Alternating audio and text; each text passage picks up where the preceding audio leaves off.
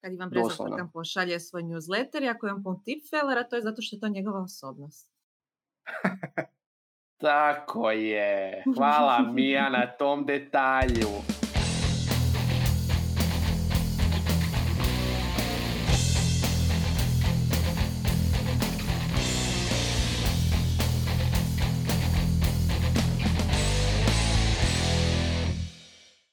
Dobrodošli u novu epizodu Netokracije podcasta. Ja sam Ivan. Ja sam Ija. A s nama je... Tko? Bruno, bog. Ćao Bruno, kako si danas? Jel ti je došao newsletter? Dobro. Dobro, dobro, stigo, stigo mi je newsletter sve, sve postojano. Ovaj, ljetno, ljetno. Za one koji uh, ne znaju koji si ti to Bruno, ako se možeš ukratko predstaviti. Uh, Bruno Zagrščak, uh, radim u Neurolabu evo već 13 godina, jedan od trojice osnivača i partner i radim na sadržaju i naj, najviše videoprodukciji. To je to cool. I među, među tim, osim videoprodukcije, naravno to uključuje email marketing. Neurolab je nedavno postao prvi certificirani MailChimp partner u Hrvatskoj. Šta to zapravo znači, što za vas, što za ljude koji možda žele s vama surađivati, a rade na MailChimpu?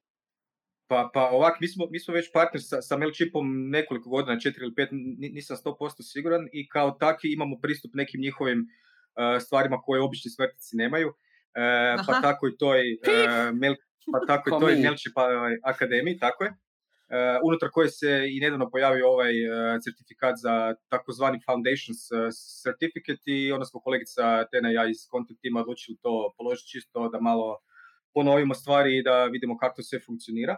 Uh, sam certifikat nije bio toliko trivialan koliko sam očekivao, moram priznat. Znači ima nekakvih šest čeptera, nakon svakog čeptera dolazi ispit i onda finalni ispit koji ima 35 pitanja od kojih, da mislim, mora 33 biti točno, znači nema puno mjesta pogrešci. E, I stvari u tome da su pitanja nisu onako teorijska, nego su više iz stvarnog života use case postavljena i onda na, na temelju toga morate odgovarati i većina pitanja ima multiple choices, tako da nije ba, ba, baš bilo tak trivialno ovaj, kako sam rekao, ali evo uspjeli smo to riješiti, dobili smo taj uh, certifikat i taj badge uh, kojim, uh, kojim klijentima dajemo do znanja da možemo uh, praktički producirati kvalitetnu email marketing kampanju i sa njome im pomoći u razvoju, odnosno bildanju njihovog e-commerce biznisa. Praktički on pokazuje nekakvu našu ekspertizu u tom segmentu digitalnog oglašavanja, odnosno oglašavanja, danas je više manje sve oglašavanje. Ne Svaka ja, čast. Da, ja bih samo e sad, prije nego što krenemo... Ne, opet pričamo istorije. sad čekaj. Prije nego što krenemo dalje na email marketing, da ne bi zaboravili, naravno, ako se još niste subscribe na Netokraci newsletter, subscribe se, isto tako i YouTube kanal, Google Podcast, Apple Podcast, više manje mislim da to sad treba biti checklista, znači subscribe se na sve, da nas nigdje ne propusti. Naravno, kao što bi ja re, rekli, ring that notification bell and join the notification squad ili te uključi ono zvonce na YouTube-u. Tako da. da. I pretplatite se na naš newsletter koji koristimo i šaljemo svakoga tjedna, ali ja bih ovdje napravila korak unazad i pitala Brunu uh, koji vrag je s email marketingom u 2020. Nismo li proricali da će taj email uh, umrijeti, a sad se tu predstavlja kao da je to i dalje nešto što je učinkovito. Mislim, mi znamo da jest, ali pitat ćemo tebe kao stručnjaka, je li doista i zašto?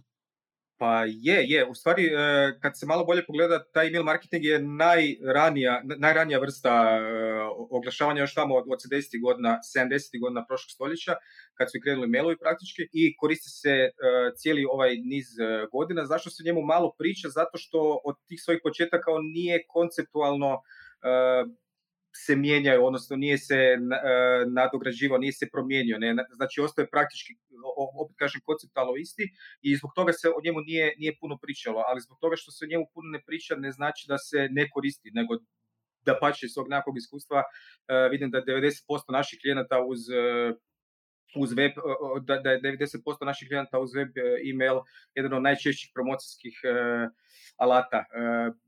I zbog toga što nema tih nekakvih, ajmo reći, džiđa i animacija i flyer, ovela, ljudima nije interesantno da njega pričamo, bolje, bolje im je da debatiraju o blockchainu ili artificial intelligence a, e, a email marketing je ono tako zvane, tako je, tako je, nije seksi, ne, on je, ja, ja ga zovem tihi partner, ne, zato što radi u pozadini, niko ne zna za njega, a dosta je efektivan i uh, i ovisno o, o, o, studijama koje čitate danas na, na internetu, što se tiče roja, odnosno return of investment, tako na, na svaki uloženi dolar možete dobiti između 35 i 40 nazad, što je ono suluda brojka po meni. Ne? Tako da, da mislim... ok, to je to. Ne, ne, reci, reci, ako si imao šta zadodati.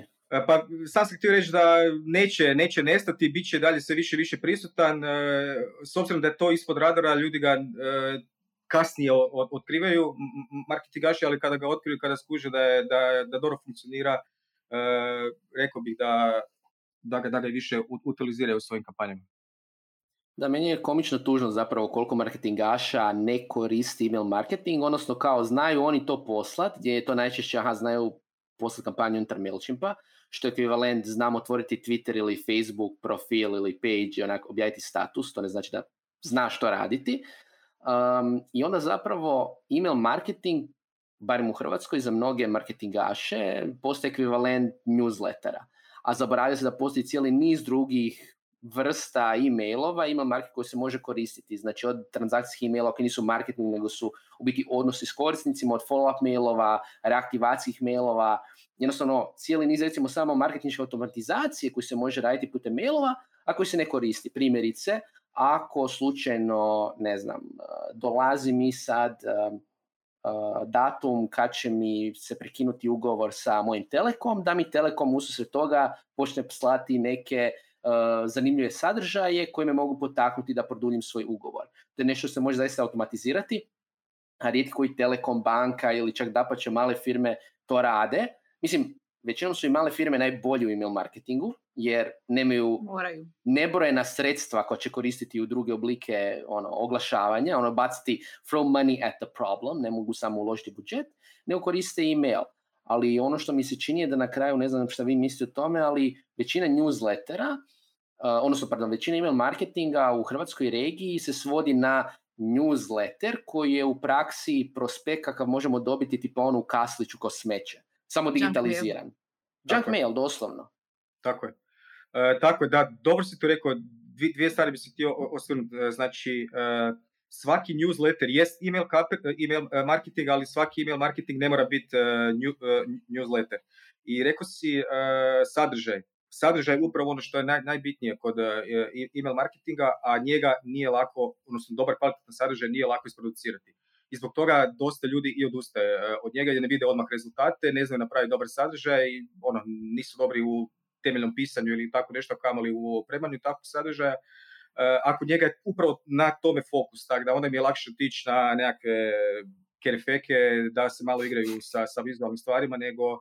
Efekte. Nego, tako je, upravo to povisno kod, kod newslettera je šema, znači oni, oni su, kad su krenuli su biti bili kao nekakav humble brag tih nekakvih kompanija i firmi o nekim njihovim dostignućima koje su napravili, to su bili uh, tekstovi sa često i e, interim nekakvim zezancima koje pol, pol ljudi nije, nije čitalo, onda su još ljudi, tada su ljudi još uvijek bili na E, pretplaćivali se na RSS feedove, ne znam jel se mlađa populacija još sjeća toga danas, ali to je prije bilo ultimativno što se tiče Neki od nas i dalje koriste RSS. Ja isto koristim, da, Feedly je, Feedly je dalje car, ali od je. 2013. kad je Google ukinuo svoj reader, mislim da je to onako pada, pada samo Hvala, ljudi koji se, se, koji se profesionalno bave sadržajom, im treba, im treba tako nešto. Uh, i, I ono što je najgore od svega, oni su slali generičke, generičke newslettere, odnosno generičke informacije. A, a, a kod email marketinga je upravo suprotno, najbitnije to je da taj sadržaj bude personaliziran, personaliziran za onoga koga dobiva i da taj, u nje, da taj netko u njemu vidi nekakav velju, odnosno da mu može pomoći u rješavanju nekakvog problema, odnosno da se može poistovjetiti s njime. Uh, zbog toga ljudi imaju, uh, rekao bih, nekakve negativne, ne, negativne predođbe o newsletteru i krive pretpostavke, rekao bih. Da. Imam jedno pitanje uh, vezano uz ovo što si spomenula, to je personalizacija uh, za one koji možda nisu toliko upoznati sa email marketingom. Možeš li navesti neke primjere, posebice u MailChimpu, na koje se sve načine može personalizirati, odnosno targetirati neka kampanja, kao sa konkretno newsletter?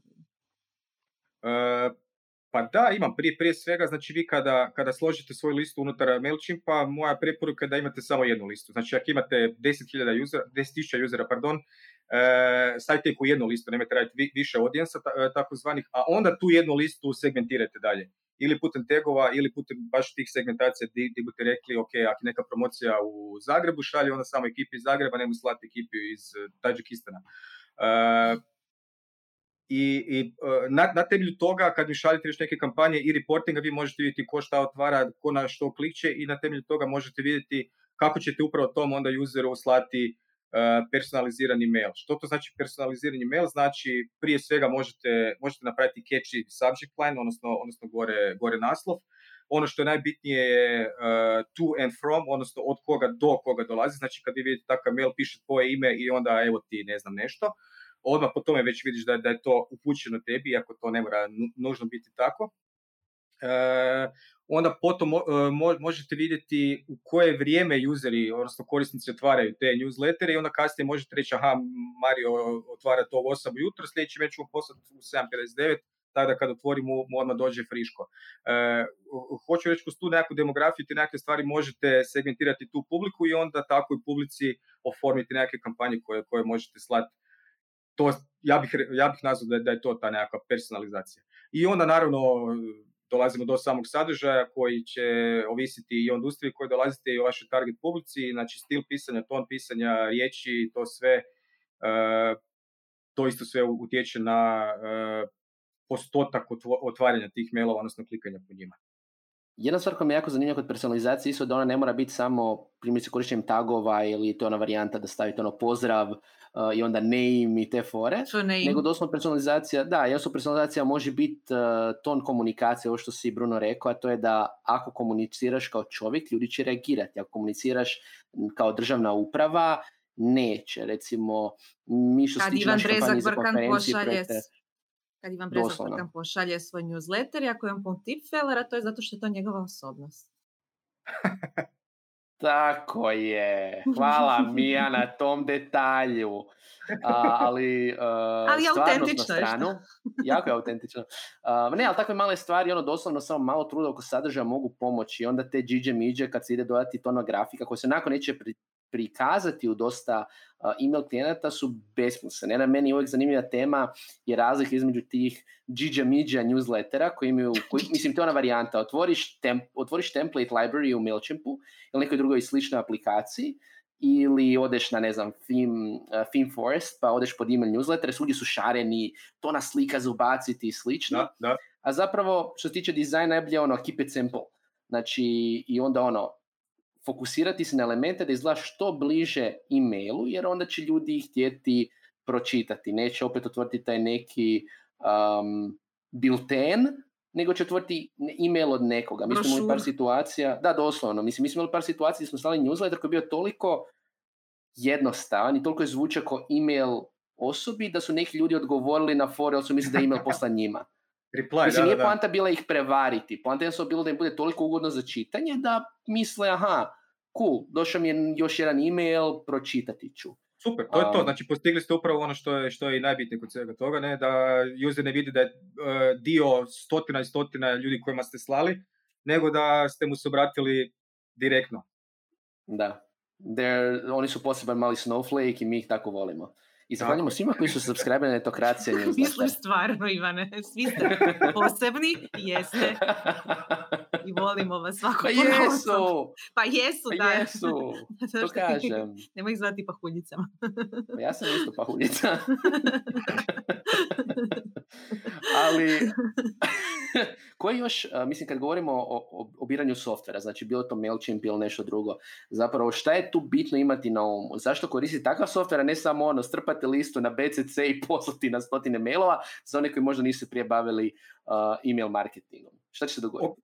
ok, ja od, od, od uvijek koristim samo MailChimp, tako da ne, ne, ne znam govoriti za druge, ali više manje su oni tu negdje uh, Alpari i slični. Uh, zašto ih treba koristiti? Uh, pa zato što taj software u stvari za vas radi taj heavy work oko dizajna i programiranja i pokazujemo, odnosno pruža sve informacije koje su vam bitne da možete bolje e, diferencirati, odnosno segmentirati svoju publiku i ona vama ostavlja lijepo vremena da se usredotočite na usavršavanje vaše poruke, u lijepo formatiranje teksta, u optimiziranje kampanje, tako da dobite što više otvaranja, klikanja i konverzija. Znači ja kad koristim e, MailChimp, onda sam praktički bezbrižan i siguran da će onako kako sam ja to posložio, e, da, da, da, će on to prikazati baš onako kako sam ja to zamislio na bilo kojem ekranu.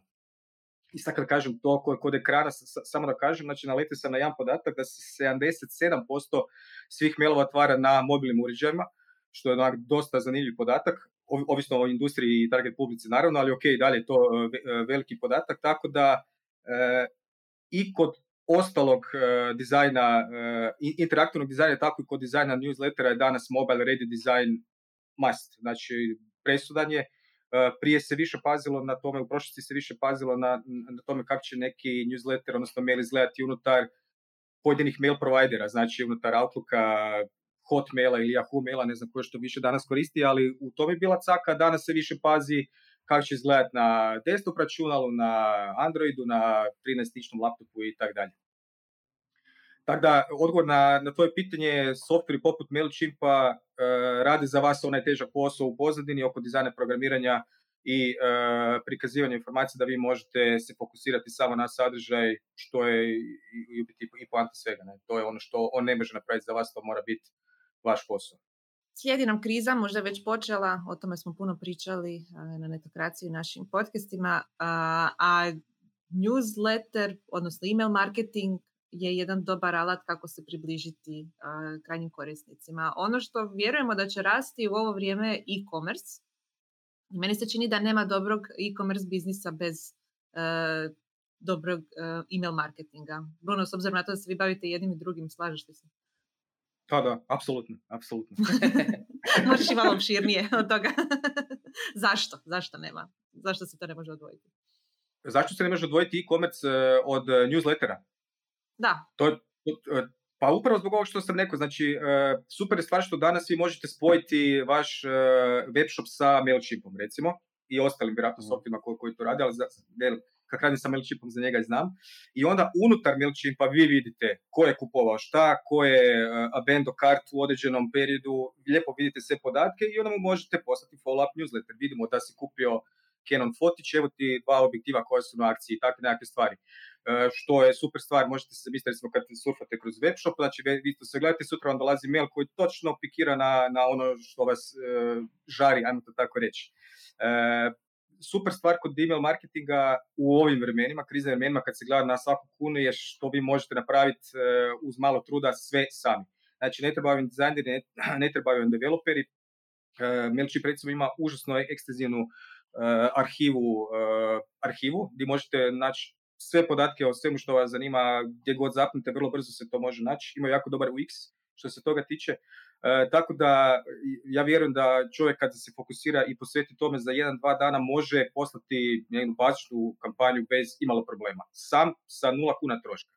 Uh, ok, ovo što si ti pričao, uh, Ivane, da, on bi morao onda ovisiti o tim nekim templateovima koji u konačnici rade, rade uh, kontraefekt, ali velim za početak super stvar. Vi i taj template možete unutar MailChimpa modificirati, staviti svoj logo, brandirati, boje, šta Pojednostaviti i slično. Pojednostaviti, znači praktički ga ogoliti i staviti, staviti unutar svoje stvari tako da se ni ne vidi u stvari da je, da je to nekakav template, nego opet izgleda kao da je dizajnirano custom za vas.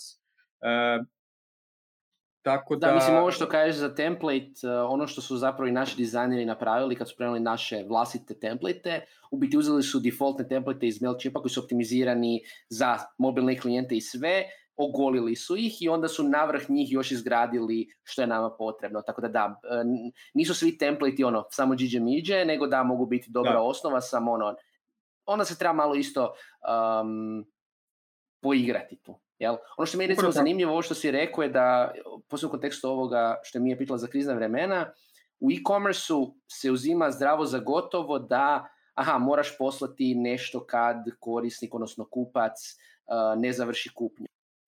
Imaju, ono, jednostavno, u industriji se zna, u e-commerce industriji se zna koji newsletteri se šalju, kada da. se šalje. Meni je fascinantno da ostatku industrije, gdje ti isto imaš baze klijenata, to se ne radi.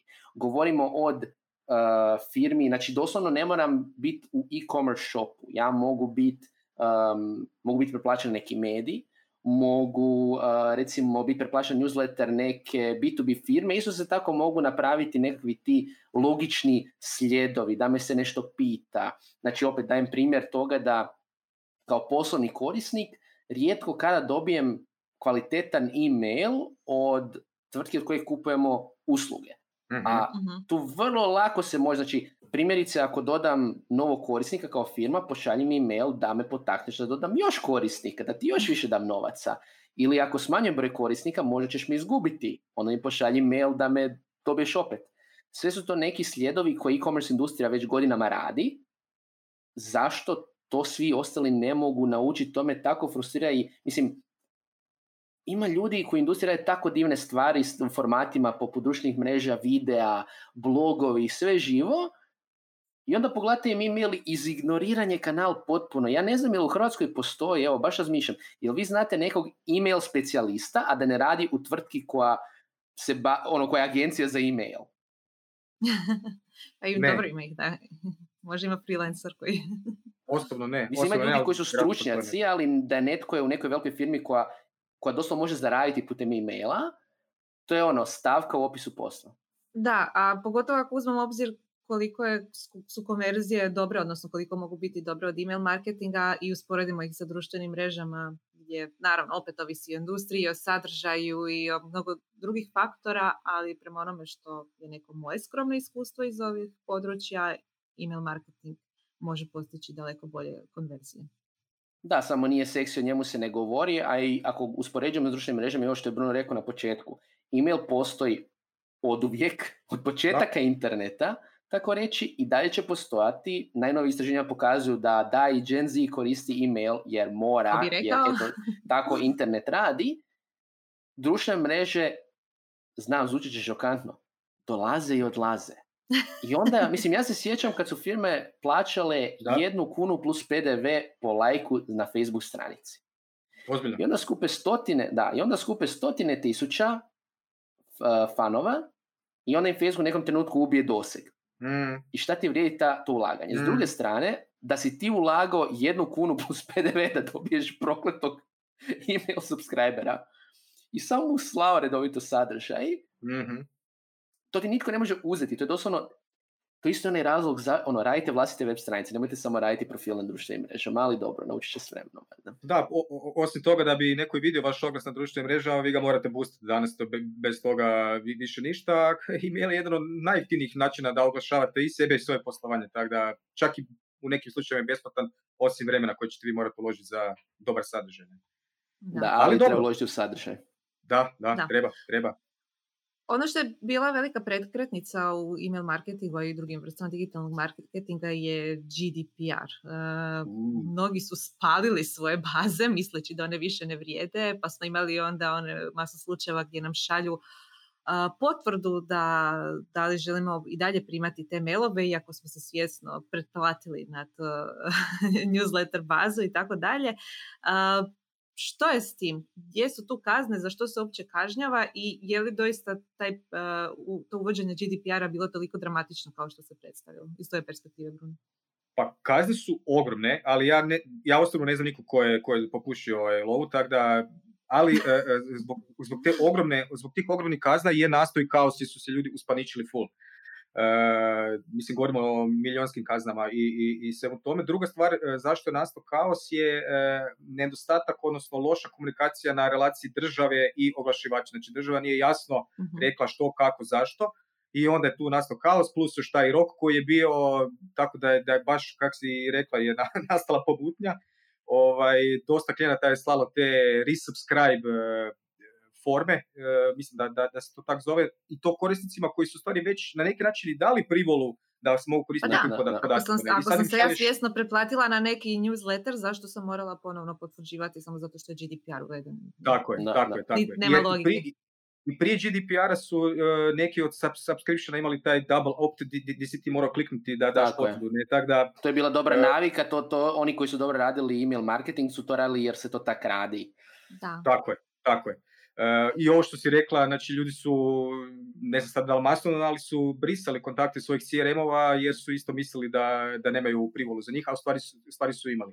Ali, pardon, ali ja, ja bih rekao da koliko je problema stvorio, toliko je stvari i, i dobrog na- napravio. Prvo, počistili ste svoje liste od e, ne, nepotrebnih kontakata i, i, i fokusa na, na njih. I druga stvar, više se ne može dogoditi da nam dođe klijent i kaže kupio sam listu e-mailova, ajmo, ajmo rolati neke kampanje. To, Da, da, to se da, više da, ne da. događa, tako da ako si dogodi ga, bljedo gledamo i ajmo dalje. Ne.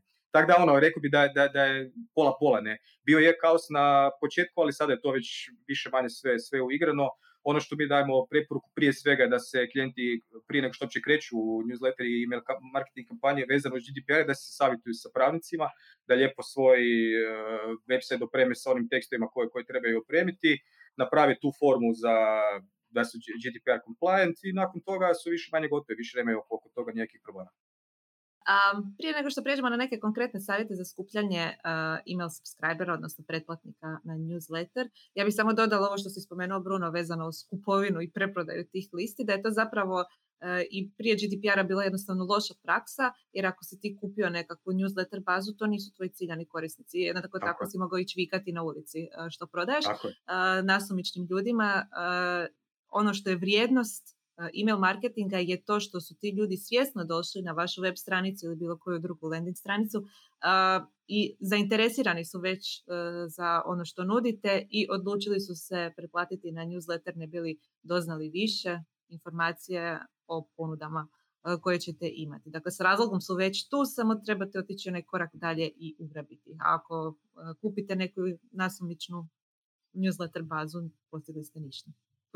Ako mogu ako mogu biti odvjetnik ovdje, ekipa koja se bavi prodajom potencijalno i sluša na sad, će reći ok, ali ja sam nabavio listu koja je ciljana i to je jednostavno cold outreach. Znači, postoji nešto u sales što zove cold outreach mailovi gdje vi doslovno šaljete e-mailove e, ljudima, ne možda masovne, ne možda tisuće adresa, možda stotine ili desetine, na e-mailove s kojima niste prije bili u kontaktu. I sad netko bi mogao reći, pa ok, to je onda ok jer ja se njima ono, ne šaljem newsletter, ne šaljem email i slično, nego im se obraćam i to je jednostavno praksa u prodaji, to se tak radi. Ono što je problem što oni često nažalost zaboravljaju je da te stvari prolazi, to sam imao diskusiju na LinkedInu nedavno, gdje neko komentira u korist cold outreach emailova.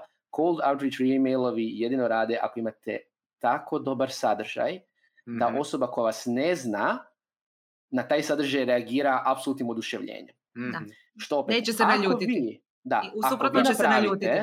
Tako je, tako je. Ako vi napravite tako dobar email, to je tako dobar sadržaj, da je osoba oduševljena, svakam čast, samo sudeći po svemu na tržištu za sada, to će biti iznimka, iznimke, iznimke, iznimke. I plus GDPR, pa nema smisla. da. Ok, sad smo prošli sve i svaš tog email marketinga, ajmo se baciti na konkretne uh, savjete. Za početak, za skupljanje email subscribera. Bruno, što bi ti iz vaše neke prakse preporučio? Kako da ekipa skuplja email subscribere? Da li da ih kupuju na placu? Očito ne. ne, ne, ne. Znači trebaju, trebaju se baciti to, nema tu puno nekakvih prečica. E, što ja govorim e, klijentima, treba imati nekakva tri prioriteta pri slaganju te nekakve liste. Prvo kvaliteta. Kad kažem kvaliteta, tu kažem da, da e, oni bi oni žele u stvari stvarne podatke stvarnih ljudi koji često otvaraju inbox, odnosno svoju, svoju i poštu. I potom relevantnost, odnosno e, e, e, da te ljude istinski zanima vaša industrija, odnosno vaš brand, odnosno vaš sadržaj koji, koji producirate. I kad imate ta dva parametra zadovoljena, tek onda se bacite na onaj treće, to je volumen, odnosno kvantiteta, to jest kad imate ovo, onda se možete posvetiti buildanju te liste, to jest povećanja broja, broja korisnika.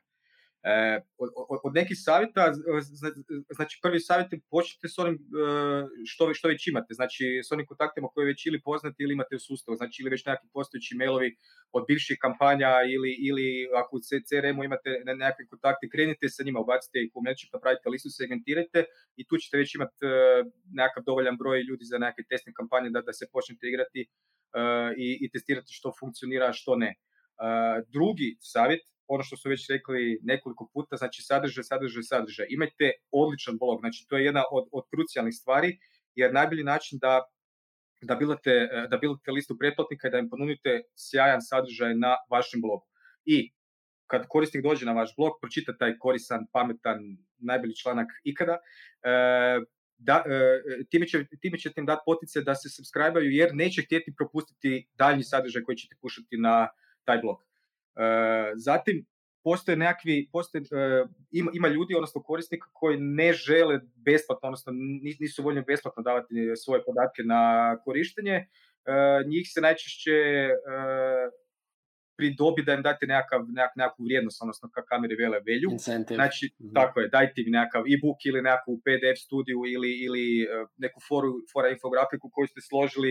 Ako ste e-commerce, dajte im nekakve kupone, free trial, popuste i- ili nešto. Kad vide to, da, daće vam svoje podatke i ako dalje radite to, radite to kako treba, nećete se un- unsus- unsubscribati. E, što se tiče unsubscribera, e, odmah da vam kažem, toga će biti i moja preporuka je nemojte se s tim uopće zamariti. Ok, gledajte vi to overall, ali nemojte shvaćati bilo koji unsubscribe kao napad na vas ili onako osobno. E, čak u neku ruku ja, ja gledam unsubscribing kao i dobru stvar, jer e, od vas je otišao korisnik kojeg ne zanimate, odnosno nije vam zanimljiv vaš sadržaj, ok, nema ga više, ne morate, ne morate se više oko, oko njega zamariti. Još, još jedna stvar koju bi možda mogu spomenuti, taj e, opcija za šeranje unutar maila, znači sharing is caring, klasika. E, probajte ubaciti e, share, share e, funkcionalnosti na dijelove vašeg newslettera, tamo gdje smatrate da će biti najdjeljenije ili vam je sadržaj ultra cool. Ako je ultra cool sadržaj, onda će taj čitatelj podijeliti to svojim kontaktima na društvenim mrežama, oni će to vidjeti, oni koji vide i pročitaju će doći na vaš blog, ono što sam rekao ranije, i tamo se subscribe jer ne žele da propustite tako dobar sadržaj u budućnosti. I to je to. Znači, generalno, od ova četiri savjeta, tri koja sam rekao su vezana u sadržaj, opet se vraćamo na, na to što je krucijalno i bitno i one prvi savjeti krenite s onim kaj već imate i počnete se igrati unutar, unutar me, MailChimpa. Ne? Ali opet ona tri prioriteta. Kvaliteta, znači kvalitetni kontakt, odnosno kvalitetni korisnici, budite uh, da, da, da, budu relevantni, to je da, da ih zanima vaš, vaša industrija i sadržaj i onda te krenite na stotine ili tisuće, ovisno o tome di ste, šta ste i šta radite.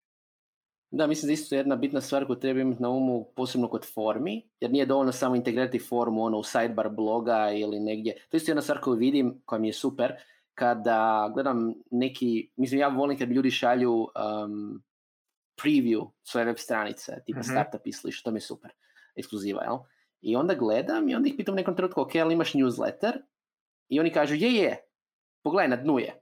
Mhm. I ono negdje na dnu ispod svih u znači ono call to action, na, na samom dnu, ono, pet ekrana dolje je e, subscribe se. Znači, ako želite da vam se ljudi subscribe na newsletter, to morate istaknuti morate istaknuti jednostavno. Dobro, da, mi, Morate mi, mi smo ali imali te rasprave, da. Morate istaknuti, ali biti oprezni da niste pre in your face, znači da nije ono popa preko cijelog uh, fucking screena, to poludim kad vidimo ono, znači da, treba to biti istaknuto negdje, negdje pri vrhu, ali da bude decentno, lijepo izdizajnirano sa onim kopijom. Tu, tu se neću složiti s tom, ja mislim da je po- Ne? recimo pop-up, konkretno za email newsletter, ako ima dobar copy, to se recimo nama pokazalo, Mhm. ako ima dobar copy koji je u kontekstu stranice na kojoj je korisnik bio, ako je možda malo humorističan, ako daje Mhm. pravu vrijednost, da može raditi. Mislim, naravno da ljudi iritira pop-upovi iritantni, ali ako je nešto što je onak zgodno, onda će se ljudi zaista subscribe-ati i click for rate može biti dobar, ali to se vraća na ovo što si ti Bruno rekao, to je ako je dobar sadržaj. Ako ćete vi sad E, vidjeti pop-up, vi će preplati se, Mi, se, mi smo imali jednu, jednu mala, jedan mali test kad smo pokretali naše oglase za posao i htjeli smo skupljati newsletter bazu osoba koje su zainteresirane za novi posao. I onda je Ivan inzistirao da ispravamo pop-up, bilo je tu puno borbe jer smo se bojali da, da će to doista narušiti korisničko iskustvo. I imali smo, na kraju smo stavili dva pop-upa, jedan sa nekim običnim kopijem, ono kao preplati se ovdje, a drugi je bio baš ciljan, aha kao za vrijeme posla pregledavaš druge oglase za posao, možda je vrijeme Mhm. da razmišljaš stvarno o promjeni Mhm. karijere, preplati se na naš newsletter. A, taj copy u kombinaciji sa pop-upom a, je imao fantastične rezultate. Dakle, ovaj drugi copy koji je bio običan, mislim, pristojan copy i ništa posebno i ništa po- posebno tako targetiran, je imao katastrofa rezultata. Je bio flop. Tako da, da, to, je da. ono, da, to je ono što Ivan kaže, ako je pop-up možda neće ni smetati, ako je stvarno popraćen dobrim personaliziranim sadržajem. Da, ali treba, u tom slučaju trebate, razgo, trebate imati nešto što će se istaknuti. Znači, ako je forma već dobar sadržaj, onda to već najavljuje korisniku, aha, i newsletter će imati takav sadržaj, ergo ja želim ga primati. Ako Mhm. govorimo o dizajnu elementima, i mislim ja sam jedan od onih osoba koja se miješa svojim dizajnerima u poslu, toliko što mu je kao, e, ajde to gore da je kontrastna boja, da se ističe itd. nekad pretjeram, ali samo nekada. Um, Jel može taj logo biti veći? Dobro, ne baš toliko, ne pretjeram ni ja toliko, ali znači svi ti neki elementi, znači od uh, exit intent pop-upa nadalje mogu biti jako efektni ako se koristi s jedne strane integrirano, da se vidi da nije nešto ste samo ono instalirali i s druge strane ako se vidi da ste stavili malo truda, ako je to ono, e, stavio sam plugin koji ima drugačije fontove od većine stranice, još je, to mi je super. To sam bio na nekoliko stranica, znači sajt je na hrvatskom, pop-up im je na engleskom. Da, da. Jer ja su stavili su plugin i ništa. Ona kao, I nisu znali Ali- gdje prevesti. ali ono doslovno kao ne, neću ti dati email, jer neću. Da, jer po tome, po tome vidiš njihovu posvećenost u stvari svemu, pa Da. mislim, i- na toj sitnici vidiš kakvi su stvari, ne? Ako ne posvećuješ tome dovoljno pozornosti, onda su vjerojatno i kod drugih stvari takvi. Ne mora nužno biti, ali to je neka indikacija da bi možda mogli biti ne Ma što najbolje ono uz malo, uz malo personalizacije mogu, mogu se neke stvari riješiti. Recimo konkretno usporedit ću uh, newsletter koji imamo za netokraciju i newsletter koji sam namjestio za blog od svoje stare koji se bavi hranom. Znači netokracija newsletter ono je uh, k- k- uh, ručno napisan, ono ručno složen. Znači nije generiran putem RSS-a nego zaista mi svaki Puno ljubavi Boži newsletter, ono, uložimo ne samo uvodni dio, nego zaista sve, jer želimo da bude dobro, jer naša publika, vi koji slušate, ipak su u industriji, znate kako to treba izgledati. Dok recimo s druge strane, uh, za svu staru sam namjestio doslovno da MailChimp uzima RSS feed, jer on ne Mhm. objavlja toliko sadržaja, i da se ona ne mora s time baviti previše, on uzima određene podatke uh, sa, iz WordPressa, tipa datum, newsletter i slično, integrira ih u sadržaj i to prolazi. Mhm. I zato što je sam sadržaj bloga kvalitetan i zato što ima određene elemente personalizirane, ljudima je to super. Njena ciljena publika, koji su malo stari korisnici, možda i ne trebaju toliko personalizacije, njima je to odlično. Znači, uz malo truda u email marketingu se može napraviti puno, a realno taj newsletter sad namješten, niko se njime ne bavi aktivno, ne ulažemo neke pare u njega jer ne treba, a, a ima užasno veliku vrijednost za njene čitatelje, isto kao što ima i netokracija newsletter za, na koji se subscribe naravno, uh, ima za uh, čitatelje netokracije. Ovo je bio pop-up. da, da, ovo je bio pop-up, pop, ono. počet ćemo unutar uh, YouTube-a stavljati pop-up. Dvije stvari, da, tvoja mama fakat super ra- radi sadržaj, nisam subscriber na njen newsletter, ali kad god, evo, mo, iskren sam, iskren sam, ali imam on čak i par knjiga i njeni, njeni tekstovi su bomba, tako da definitivno ću se pretplatiti. A drugo pitanje je koliko često vi kao netokrati šaljete newsletter, ali imate ono fiksno, tipa jedan put tjedno, jedan put mjesečno ili ovisno o... Na, Da, ovaj glavni, glava, glavni znači- newsletter jednom tjedno, da. Ok, ok. A onda ovisno o projektu imamo druge newslettere koje vrlo oprezno šaljemo u smislu da kad krene projekt pa onda lagano krenemo, ono, upozorimo, bit će još newslettera. Mislim, jednostavno newsletter, da, ne, newsletter je doslovno po meni ultimativni primjer ono dobre komunikacije sa publikom, jer je intiman. Znači nije samo, e, ja sam objavio na web stranici, ko će doći, nego ja tebi šaljem u inbox. Je, je. Mhm. Jer ipak možeš biti malo prezir. Možda se i zato ljudi boje newslettera, email marketing, jer ipak, a ja šaljem ljudima u inbox, to će mi doći, ja ne želim da mene to iritira, pa onak, i Da. onda cupkaju okolo i nikad ništa ne pošalju. Tako je. A možda se boje da nemaju u stvari šta i ponuditi. Tako da ono, i to isto je, ja mislim, legitimna opcija. Ko, ko zna? Da, Da. možda. Ajmo onda još prijeći na neke zadnje savjete za dobar email marketing, odnosno dobar newsletter. Već smo neke spominjali da ih sumiramo. Primjerice ovo da dizajn izgleda što bliže nekom običnom emailu koji biste poslali kolegi ili prijatelju, da nema puno džiđa miđa. Što Da. bi ti još rekao, Bruno, osim toga? E, pa neki savjeti. E, vr- vratio bi se na možda najvažniji dio e, svakog newslettera, to je call to action gumb, odnosno CTA. Mhm. E, potrudite se da ne bude generički, znači nemojte, nemojte napisati kupi i saznaj više, to kad vidim poludim. Klikni Znači, nek ovdje. bude, tako je, nek bude kontekstualan, odnosno nek čak potrudite se da taj call to action gumb bude dio onog sadržaja, odnosno teksta ili multimedije koja se nalazi kao uvod prije njega. Ne? Znači da on bude stvari dio te, te priče. E, poigrate se naravno i vi- i vizualno da bude odmah uočljiv, ali ne volim da on strši kao zasebna stvar, nego neka, nek, nek- nek- neka bude dio te, te cijeline.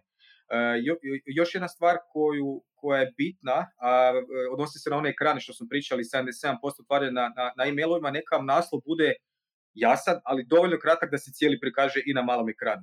Jer nema gore Mhm. kad otvorite i onda vam je pola, mail- pola na- naslova od, od, od, otkinuto.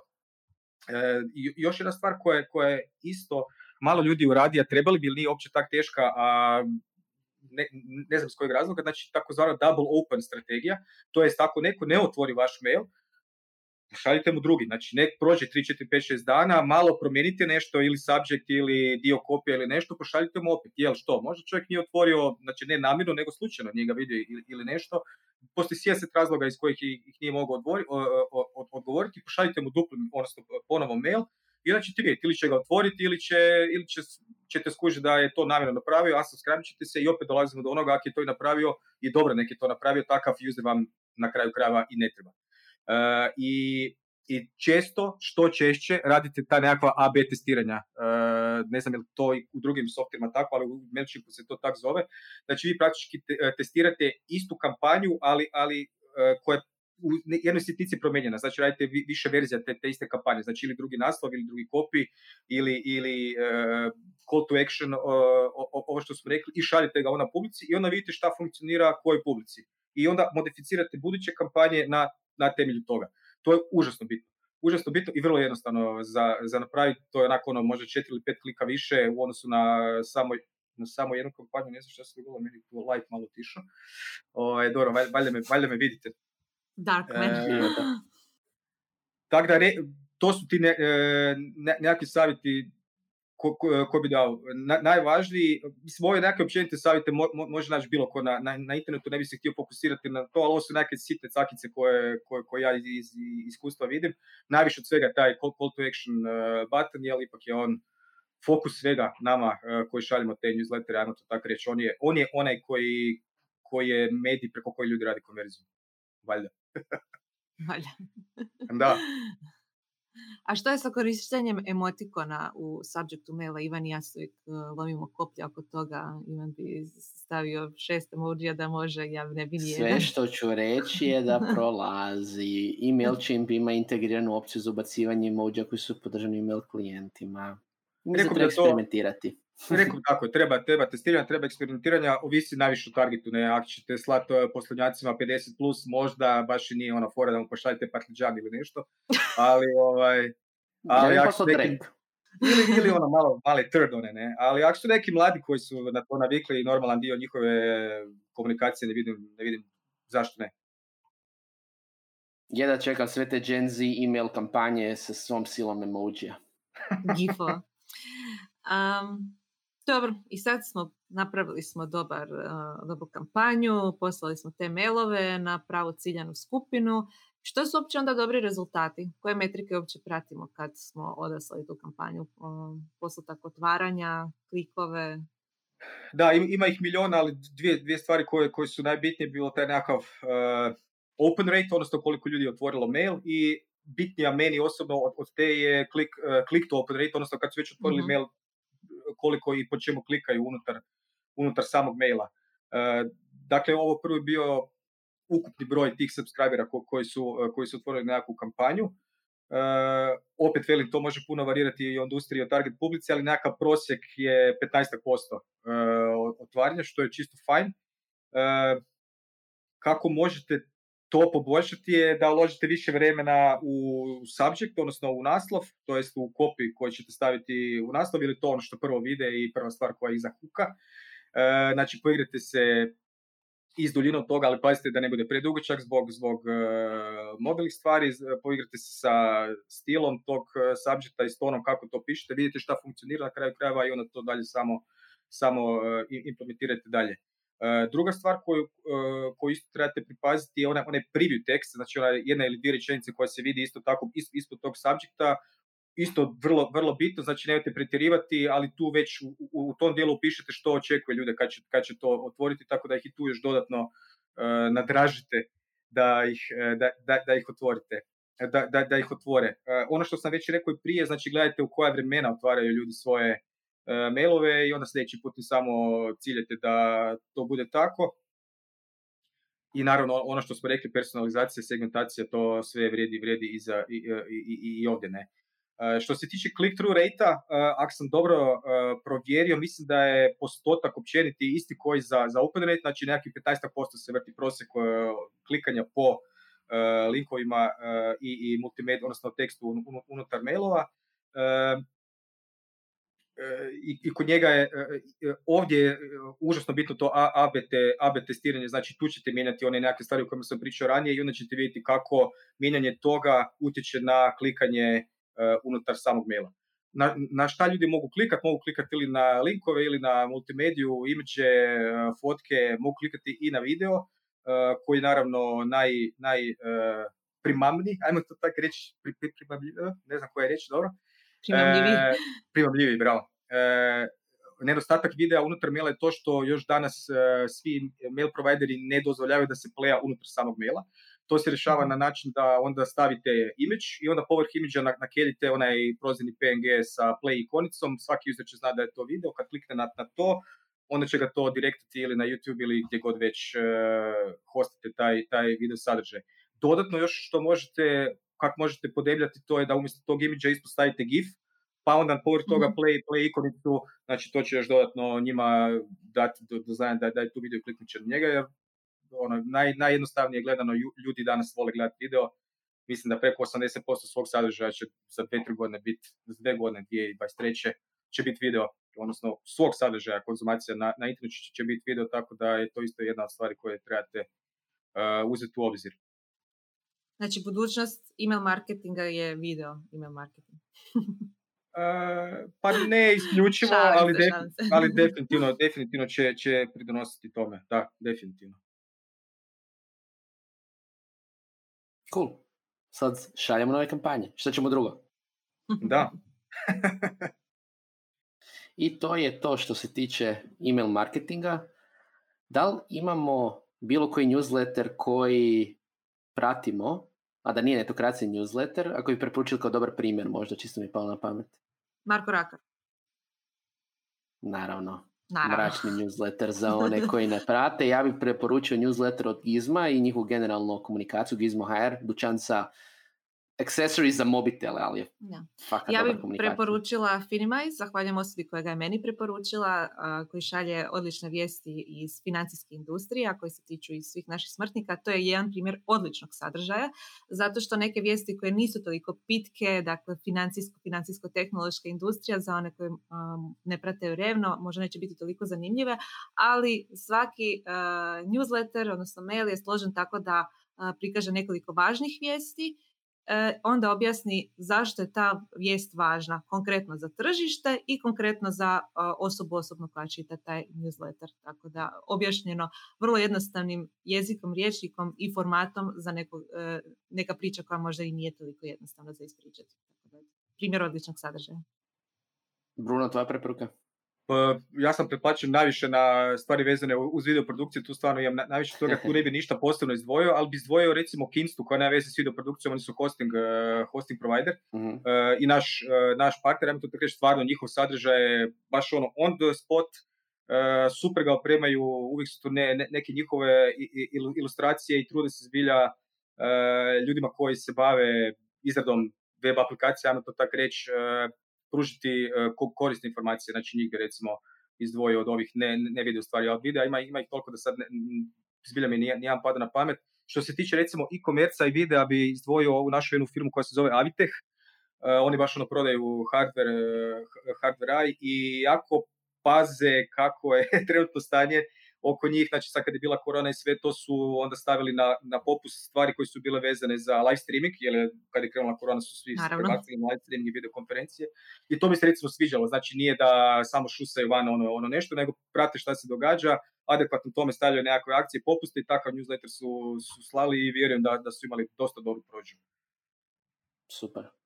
Odlično, sada evo znate kako napraviti dobar newsletter, a i nekoliko primjera dobrih newsletter. Ako želite još jedan dobar primjer, subscribe se na Etokracija newsletter, za koji ste možda već čuli u ovoj epizodi, kao naravno i na YouTube kanal, na Apple Podcast, Google Podcast i sve druge podcasting platforme gdje su svi podcastovi koje želite, pa nadamo se i ovaj. Čujemo sljedeći put kada tema ne bude email nego nešto drugo. Ćao! Bog!